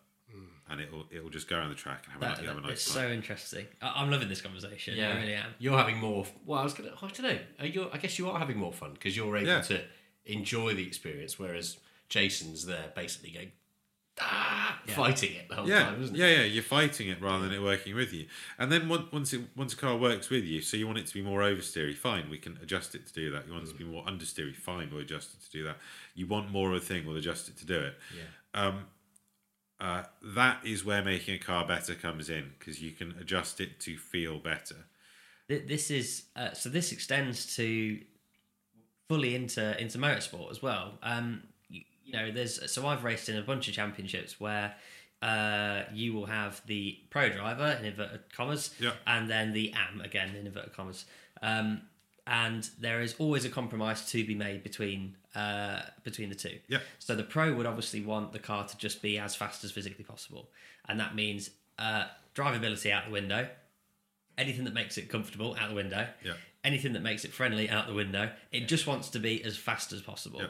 Whereas the am driver, they if you put them if you put the am driver in the car that the pro had set up, they would really struggle Yeah. and they ultimately wouldn't be quick uh, because they wouldn't have confidence in the car. Whereas the compromise has to be made between the two drivers. So actually, it's somewhere between what the AM wants and what the pro wants because ultimately, the AM still needs to be able to have confidence in what they're doing. They don't want to think, oh, if I go into this corner, it's going to fire me off. Yeah. If anything, really, you set the car up too fast to the AM driving it because the AM will probably find like So five seconds a lap, whereas the Pro will probably lose like three tenths a lap. Correct. Um, So the net over the race is is you know it's not even worth having a conversation about.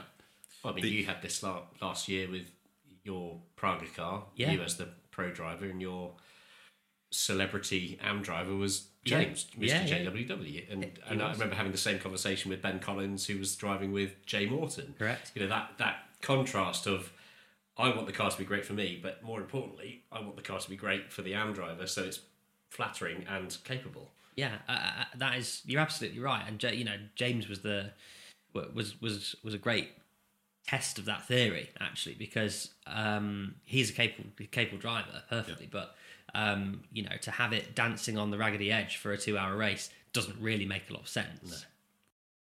Yeah.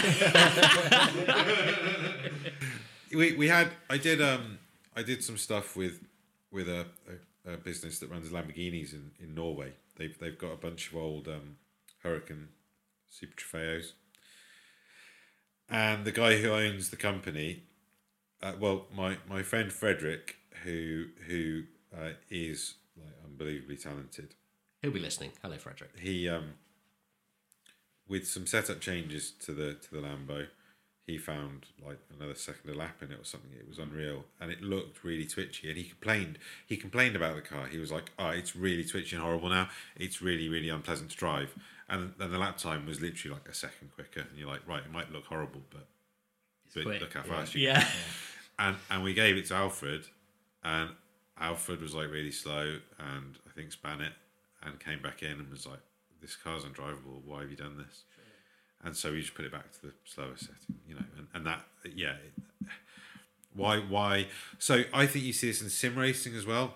So I think when you look in uh, iRacing, for example, uh, I've discussed this with my Frederick a lot. That there are some cars in some of these simulators that will achieve unrealistic lap times.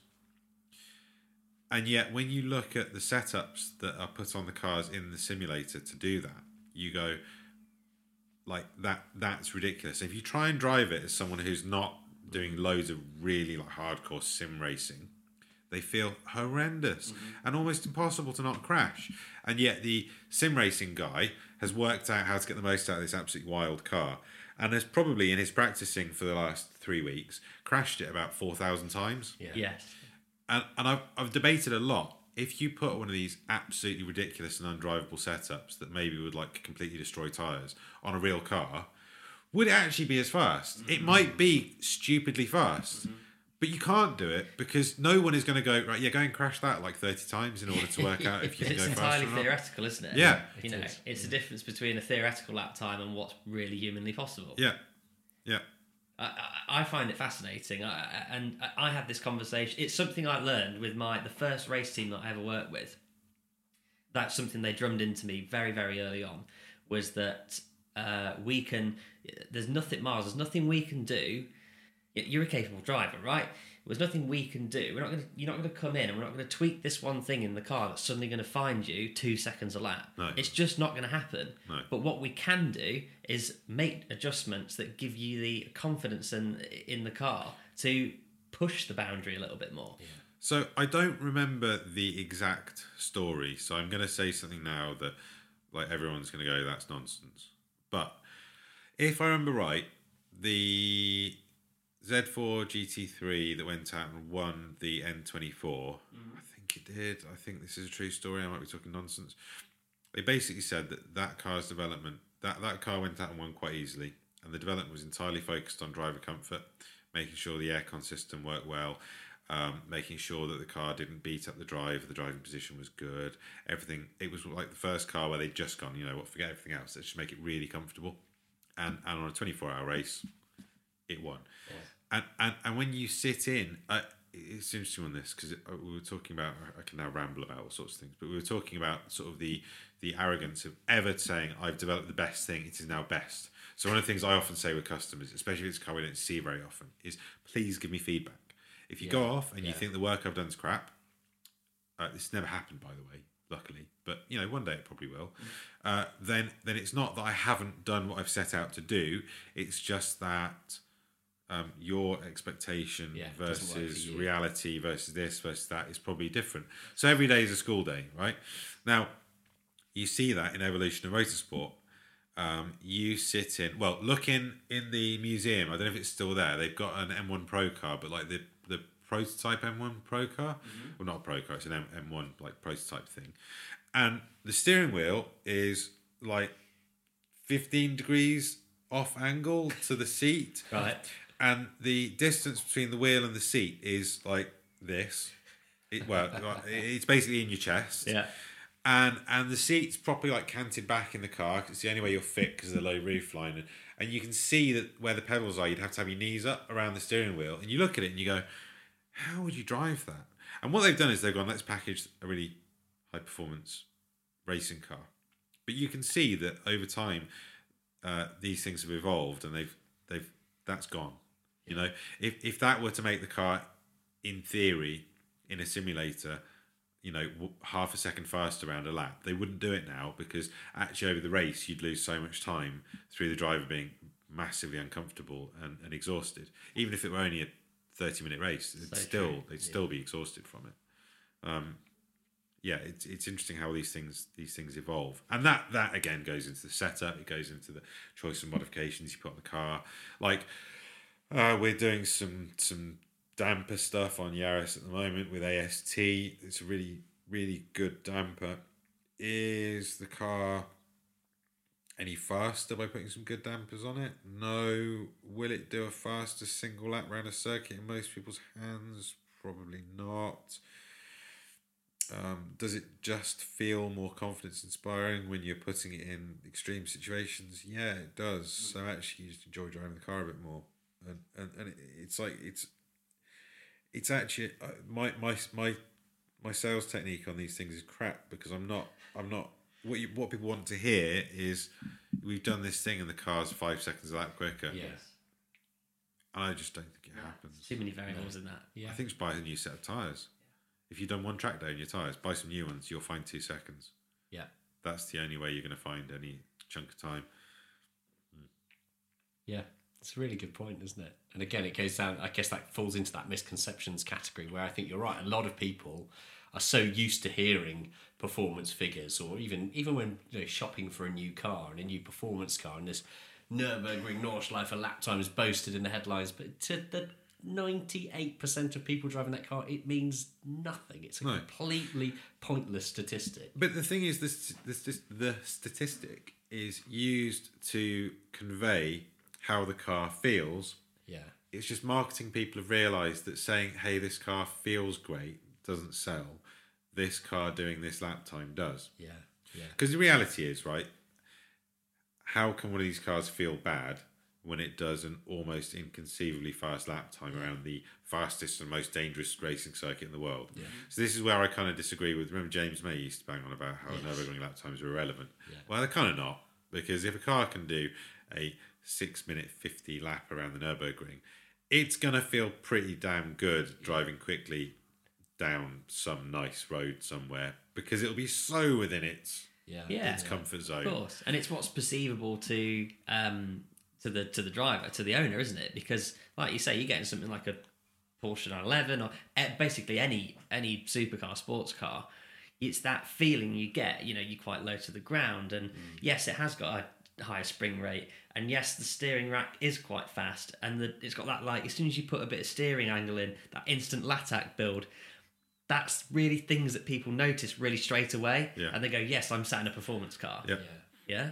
Uh, and I think, like you, to your point, that's just an extension of that, really. Yeah, it is. Uh, new cars are incredible, actually. I uh, 992 Turbo S, for example, uh, like the way that the way that they they turn in an almost autonomous way. You turn in and with the rear steer and everything, but you, you don't have to be doing a ra- lap around the Nurburgring to feel that. You have to be like driving off the motor and going across a roundabout, Yeah, yeah. and you feel it. And it's the same in all this stuff. That if you enjoy driving your car, you're going to enjoy making your car better because it will just drive nicer.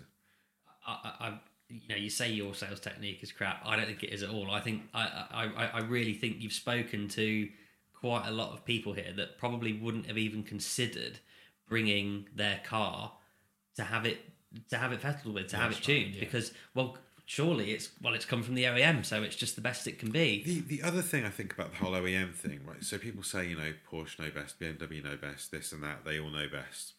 So there are loads of compromises to be made. Compromises within uh, safety, compromises within within um, uh, like drivability on the road versus. So you can have a car that drives terrible through town over tram lines and is a bit all over the place, and that does uh, like uses tires twice as quick, but actually everywhere else on a motorway feels amazing. On a country road feels amazing. Everywhere feels amazing. But the manufacturer won't make a car that then, when you jump in it and drive out the dealership, feels horrendous. And they won't make a car that, compared to every other car on the market, does half has half the tire life.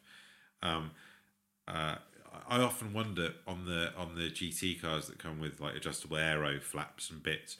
I wonder if actually they come with that because the more aggressive setting puts it into like some kind of insane emissions level, and actually putting some little plastic bits that you change on the car makes it fall into a much better category for emissions or something. I wonder how much of it is actually well, this is road and this is track, and how much of it is just yeah, we can't really sell a car that does like ten percent worse fuel economy. Can we just tweak it somewhere to make it better? so true. Because I remember we did we did a really cool thing. So with with our friend with John John and my friend Al, I did uh, the the first Bugatti Chiron non Bugatti drive video with uh, Jethro Bovington. So Al filmed it, and I was there helping doing some camera car driving and and, and helping do drone stuff and bits and bobs.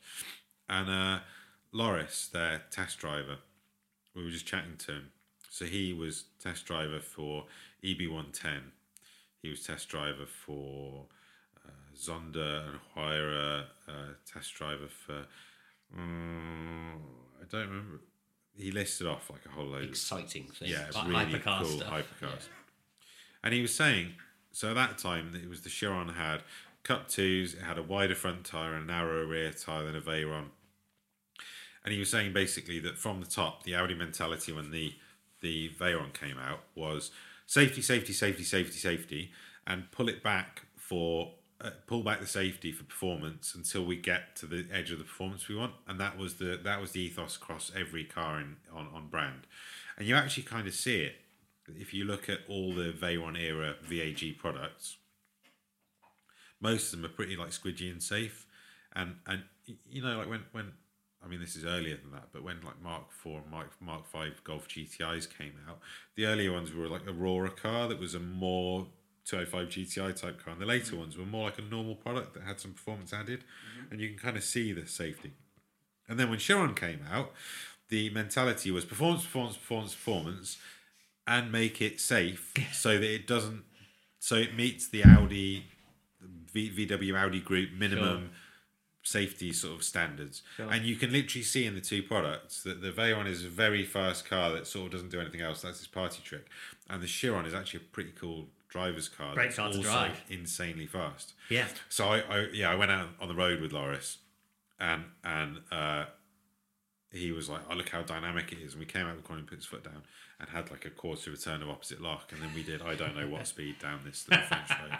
Uh, so yeah, it was cool. I was the second person, the second non Bugatti person to go in a Chiron. That, that's Good effort. uh, it, but it's it's it's the compromise thing. It's literally it's it's they've picked their compromises and chosen like what what what do we want to achieve. But so yeah, so there that's the OE thing on on design front, and then also consider if I ring up a car parts place right now to buy a genuine Sachs damper for your BMW that's parked outside, I will be able to buy a genuine Sachs damper for probably about 50 quid. So that means that that supplier, because the big chains will be making decent margin, they'll be making at least 40% markup on that. So now all of a sudden, let's call that, let's call it 30 pounds. Now consider that it's been shipped from manufacturer to distributor mm. and then shipped from distributor to country and then distri- shipped from that distributor to there. So there's probably like a tenner of transport in there at least mm. per item, maybe a five or something, so you know, 20, 25 quid. Now consider that the manufacturer is going to be making, I'd have thought at least like 100% markup on it. They'd want to be, right? So all of a sudden, your genuine Sachs damper for your modern BMW costs like ten pounds. Yeah. Yeah. So if I go and sell you a six thousand pound set of Moton dampers for your car, how much better do you think they are than the ten pounds ones that it came with? Yeah. I mean, obviously that you know that's a bit man maths and all the rest, but but when you know things are built to make money. So if a car is built to make money, um, it, you know, there's only so many things that you can pile tons of money into. So obviously there's going to be compromise. Like, yeah, of course the the Porsche engineers know best. That's why they win at racing, where money doesn't matter. Yeah. Doesn't necessarily mean that absolutely everything on the car will be the absolute best that money can buy. Otherwise, it would cost the same as well, let's say for example, you look at a Pagani Huayra, Yeah. where you look at every nut and bolt in it that's been engraved with Pagani and manufactured by them, and they try on the on the details to do everything. Well, look how much more expensive that car is. It might not be your cup of tea, but they are literally trying to make the car have the best everything, Yeah, of course. um, and the cost is just completely different. So, Yeah, fascinating stuff. One of the things I guess it would be, remiss if we didn't make this a bit of a talking topic because you've mentioned it a few times, and that is, of course, the GR Yaris. Yeah. You have one here, your own car, which you've used as a development car, and the String Theory brand has almost become synonymous now, certainly in the past year or two, with GR Yaris owners bringing them here. That's a car that you have really honed in on and focused on over the past couple of years, and it developing your own uh, spring kits and setups, seats now, and seat rails. What was the the reasoning behind that? What was it about the GR Yaris that jumped out and made you think, right, maybe that's a car that we need to focus on and try and make better? to be honest, it was customer interest in the car in the beginning. So I had a customer who was on the pre-order list for it, and I, I pretty much since starting this business have just been buried in my business. So I was like, you, you've ordered a Yaris. what? why, why have you done that? And then he told me about it, and I just thought, this guy's insane. Like, it's some kind of like body kitted Yaris. What what's that going to be? Great. And then and then uh, a customer came and brought one in, basically the day they came out, and I looked at it and I went, ah, yeah, Proper thing. this is quite cool. yeah. Ah, I probably should have bought one of these because they were immediately going for over, and and uh, and I realised that all my customers that were talking about and asking about them had GT3s, had GT4s, had McLarens, had other things. My friend with a 600 LT, his friend has a 600 LT with a 70 grand carbon fiber kit. His his daily is a GR Yaris. So I was like, the the getting involved in GR Yaris was less about getting involved in GR Yaris and more about getting involved in all the other stuff that GR Yaris owners own, and it's kind of turned into actually being a bit of a GR Yaris specialist. Yeah. The original way I looked at the GR Yaris, to be honest, was. I'm going to use an analogy with a drug dealer.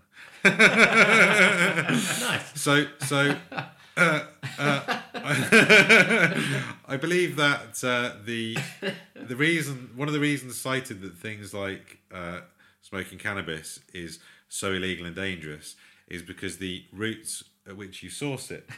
so if you So engage, you're saying a if you is a gateway drug to a McLaren. Yeah, basically, it's, it's a gateway drug. That's Yeah. brilliant.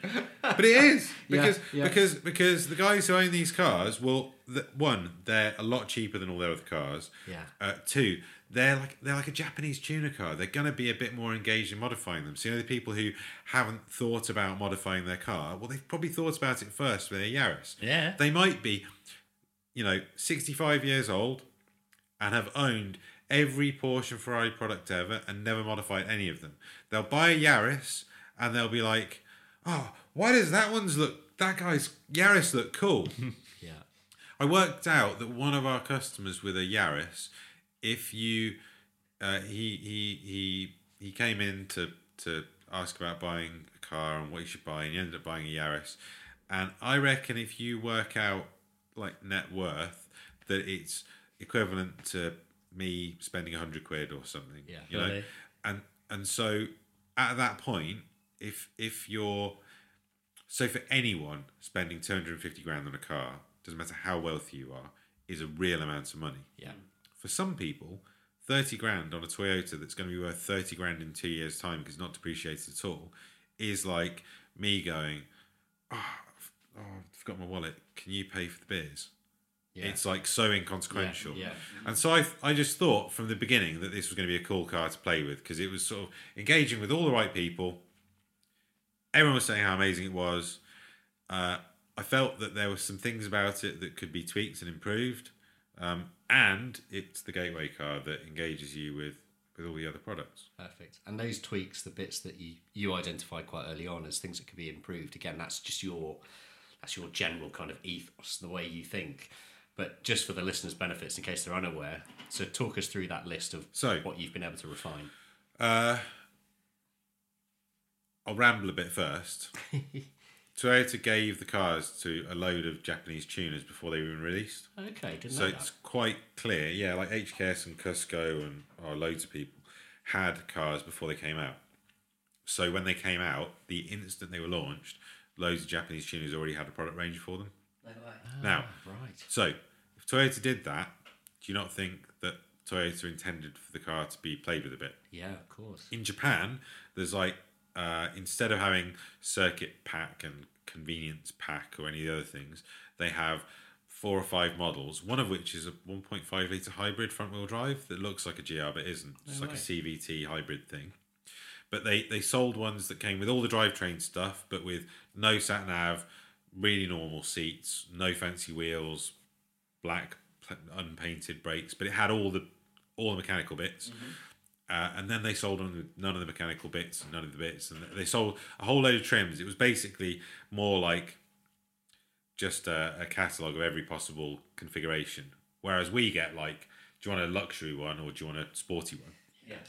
So in Japan, and this was the same with Subarus and Mitsubishis in the past. With Subarus and Mitsubishis, you could buy ones with steel wheels, with seats that were out of like a 1.6, with black plastic trims, but they'd have the closed deck Type RA engine with the mechanical diffs and with all the stuff because they were being sold to do motorsport, so people were going to modify them from new. And the Yaris, I think, falls into that mindset a bit more. Hmm. So when you go and drive one, as much as they are great, they the seats in them are, are, are good, but they feel like an old Peugeot seat. They're big, foamy, sort of high. squidgy seats. They're really high in the car. They've clearly had to tick some some like side impact legislation, where so for like side impact tests, it has to be that for every height range and every seat height and every adjustment point that you know the head is at a certain point in the window and all the rest. And as a result, uh, Mark III Focus RS was like this as well. You get some cars that have like really odd seating positions. Um, but they've definitely not spent the money there. That seat is a cheap, foamy, squidgy seat. Uh, the dampers and, and the, the setup, they're good. They're a little bit soft. They're they're not very sharp and focused as an out of the box car. They're a great road car, but I feel they're a bit non-adjustable. You know, they get they get the job done. I also don't think they've spent any real money on, on dampers on them. I think I think that springs and dampers on them are like okay and and and they do the job, but they're not like super ultra refined. Because again, it's likely to be a part that if you're doing any form of motorsport or rallying or anything that within the Japanese sort of tuner community, you're going to take them off and put something out, else yeah, on, yeah, yeah. straight away. Uh, the exhaust systems on them are like it's like they breathe through a straw. They definitely definitely meet um, legislation. You put an exhaust on one, you find 16 horsepower straight away. No other mods, just Bosch power. Um, but uh, engine and gearbox are unreal. uh, uh, the drivetrain setup with the, the clutch pack diff and the brakes, like like the brakes on the car for a 1280 kilo car, they they've got mega brakes. You can literally take a stock car, completely stock, and go and batter it on track for 40 minutes straight, and the brakes won't give up. It probably will if you don't drive it. You know, I, I've had people say they have had brake fade. I've genuinely taken our car with our suspension and some upgraded tyres, otherwise standard, and done 40 minutes without stopping at Donington. Melted the rubber seals on the brakes, but not had not had what I would call fade. You know, the pedal goes a bit longer and a bit bit more wooden. What factory car can do that? They you know, don't do that. They, they they've spent some money on this stuff. The the drivetrain in that car is incredible. The shell in the car is incredible. You you run wide and you you run over a bit of curb that you really don't want to be running over. And you know if you do that in a an older hatchback, it's like smash. The car's shaking. The Yaris feels like a top level GT Porsche product. It, it deals with it and carries on. Yeah, yeah, yeah. So like, I basically drove it and went, "This is an amazing core product." But look at that, and look at that, and look at that, and look at that, look at that. I'm pretty sure these are going to be played with a lot. Like there's loads of stuff because people immediately wanted seats, immediately wanted them to feel a bit sharper, immediately wanted to make them a bit faster. Um, it's it's an interesting one because I've always been a real fan of the the last three generations of Civic Type R turbo ones. Yeah. I think they're amazing cars. They're unbelievable. Every time I get to the point of banging on about one, uh, one of my mates will turn around and go, well, "Why didn't you buy one and run the business based on those cars instead of the, the Yaris?" And, and my answer would always be, "Yeah, because they're pretty much perfect out the box. They're pretty stiff and pointy, and they've got really supportive seats and." and they're they're like over 300 horsepower and and there's probably not a lot that I'd turn around and say to do whereas the Yaris I think is is quite a it's an interesting product because it kind of is the homologation rally car thing like everyone bangs on about it but the stock car is amazing to send down a road but in terms of sort of connected feel it's not that special to me. I think it needs some tweaks to make it feel good. It doesn't make it go faster necessarily, but it feels good. So that tied into my business, making mm. cars feel good. So there you go. That's why. And now, and now we do, like you say, we do uh, our own developed spring kit. We're doing uh, uh, damper kits that are basically being so obviously uh, damper manufacturers have their own their own products, but we're refining it to try and make it suitable for what I think is where the direction of the car should go and our experience with what customers want. Uh, we've got our own seat kits that kind of look like the, what the car should have come with. You know, it's like Club Sport. We're doing trimming steering wheels and gear knobs and silly little things. Basically, it's the whole Porsche GT car and Porsche Club Sport thing Yes. where those cars are not ruined. If you went and picked someone up in your GT3 and and had to drive two hours, no one. Some people think it's really extreme. Most people would just be like, "Well, this car's very sporty, but it's fine. It's a car." Yeah. Whereas if you went and got them in your uh, uh, right, so if you went and picked them up in your R34 GTR Skyline that had some Recaro pole positions in it Yeah. and was tuned to 500 horsepower and had some stiff suspension, a loud exhaust, and all the rest, uh, it would be let let uh, maybe not an exact car, but you could have a modified Japanese tuner car that once upon a time you could build for like 25 grand that would literally destroy a standard Porsche GT car product on track. However, if you took the Porsche home, drove it around, and drove to South France and went to the shops, did this, did that, it's still a car that just works like a car. The modified tuner car would generally be completely ruined for all that stuff and, and would break all the time and be awful. So, like the Yaris stuff we're trying to do is I'm leaving the completely ruin the car, break the car, make it awful. Can leave that to other people. I want to make the the club sport Yaris for people. Basically, making a better road car. Yeah, or, or not even that. Okay, a, a worse road car in some situations, but a better performance car for a particular use. Because like a, a 911 GTS is a better road car than a 911 GT3. Sure. If you go and point a 911 GT3 at a Welsh country road and just go, it'll be all over the place because you'll run out of travel. You'll be smashing your 20, 21 inch wheels through potholes. Uh, you take a base 911T on the smallest wheels with the softest dampers, with the squidgy seats, and you point it down a country road, it'll go down the road better. 100%.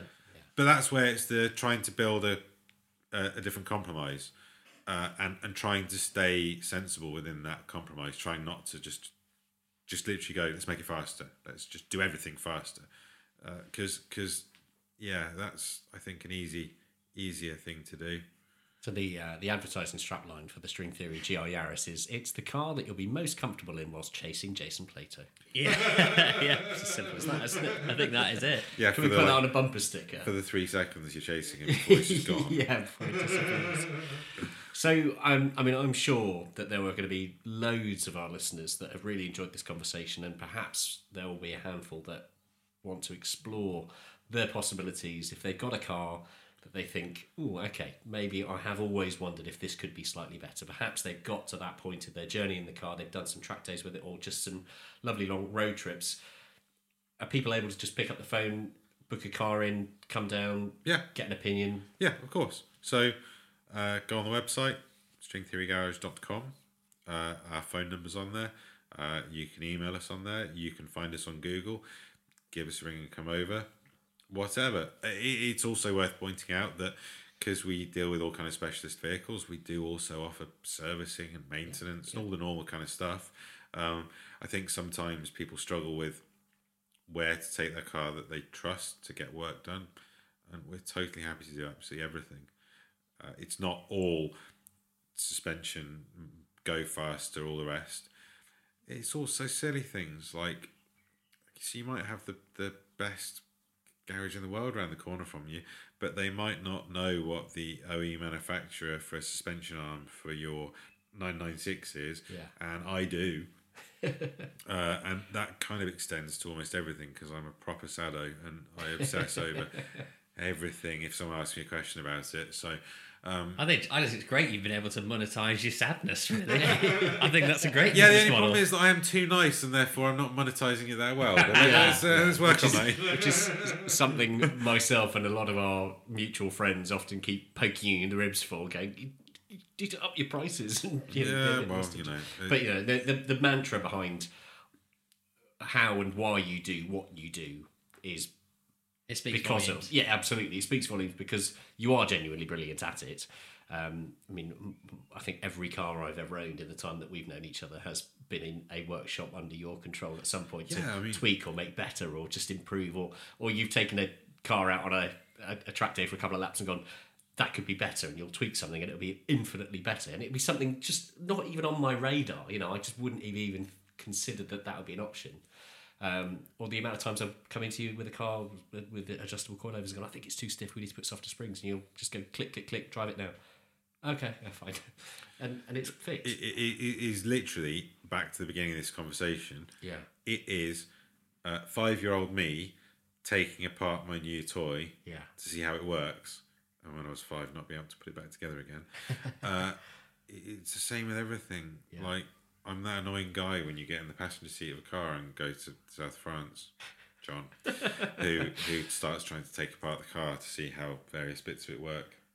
Like in the Citroen, John. God, how does a Citroen C5 estate steering wheel turn? Well, I know how it works now because I bought a second hand second hand one off eBay to Just to take it apart. Yeah, Yeah. yeah. There will be. It's got a gear drive in it. It's ridiculous. I told you it had a gear drive in it. Yeah, I my didn't, I prediction. didn't think it would be. I'm so glad I got that one. but yes, before we digress into a world of uh, ridiculous uh, nonsense, uh, it is worth saying a, a massive thank you to you, Ben, for joining us for this week's podcast. For you, dear listener, go and check the uh, go and check the social feeds as well because there's a great overview of daily posts of the kind of stuff that's rolling in and out of the workshop here to come for everything from suspension setups to just little bits and odds and sods and jobs that are done. Um, Follow us on Instagram. We do. We actually do some quite cool stuff. I try and I try and get uh, either myself or the guys to post up when we do cool stuff. Um, Absolutely. and we do get some really oddball things through the door, and some boring things, but we'll try not to put those on. They, they don't need to see the light of day. so if the customer brings their car down, it doesn't make it to the Instagram feed. You know you don't have a cool car. yeah, yeah. I hate you. Basically, that's what it is. Yeah.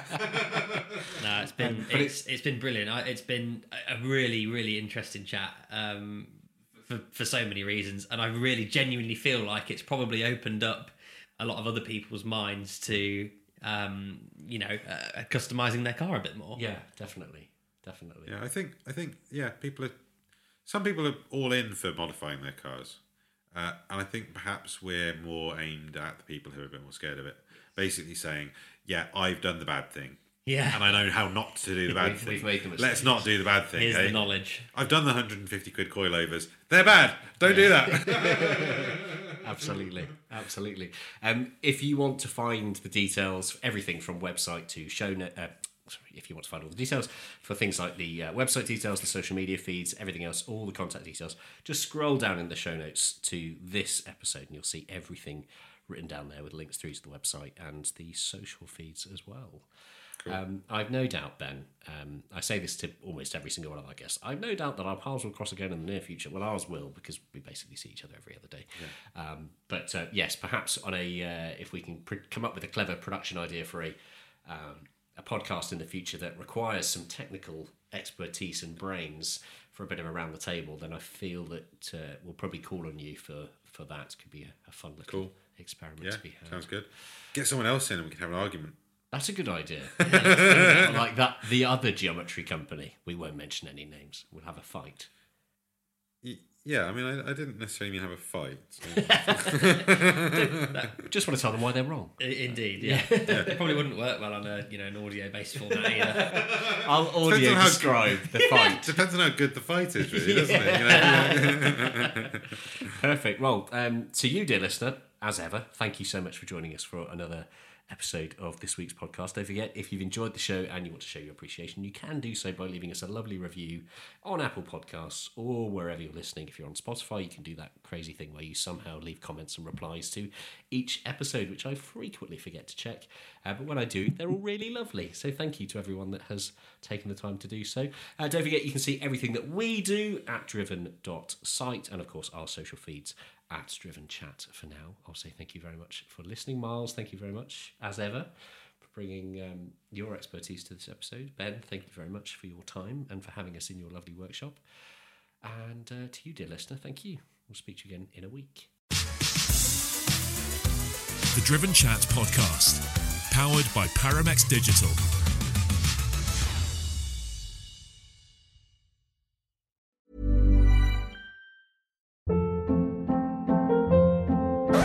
Hold up. What was that? Boring. No flavor. That was as bad as those leftovers you ate all week. Keke Palmer here, and it's time to say hello to something fresh and guilt-free. Hello Fresh. Jazz up dinner with pecan-crusted chicken or garlic butter shrimp scampi. Now that's music to my mouth. Hello Fresh. Let's get this dinner party started. Discover all the delicious possibilities at hellofresh.com.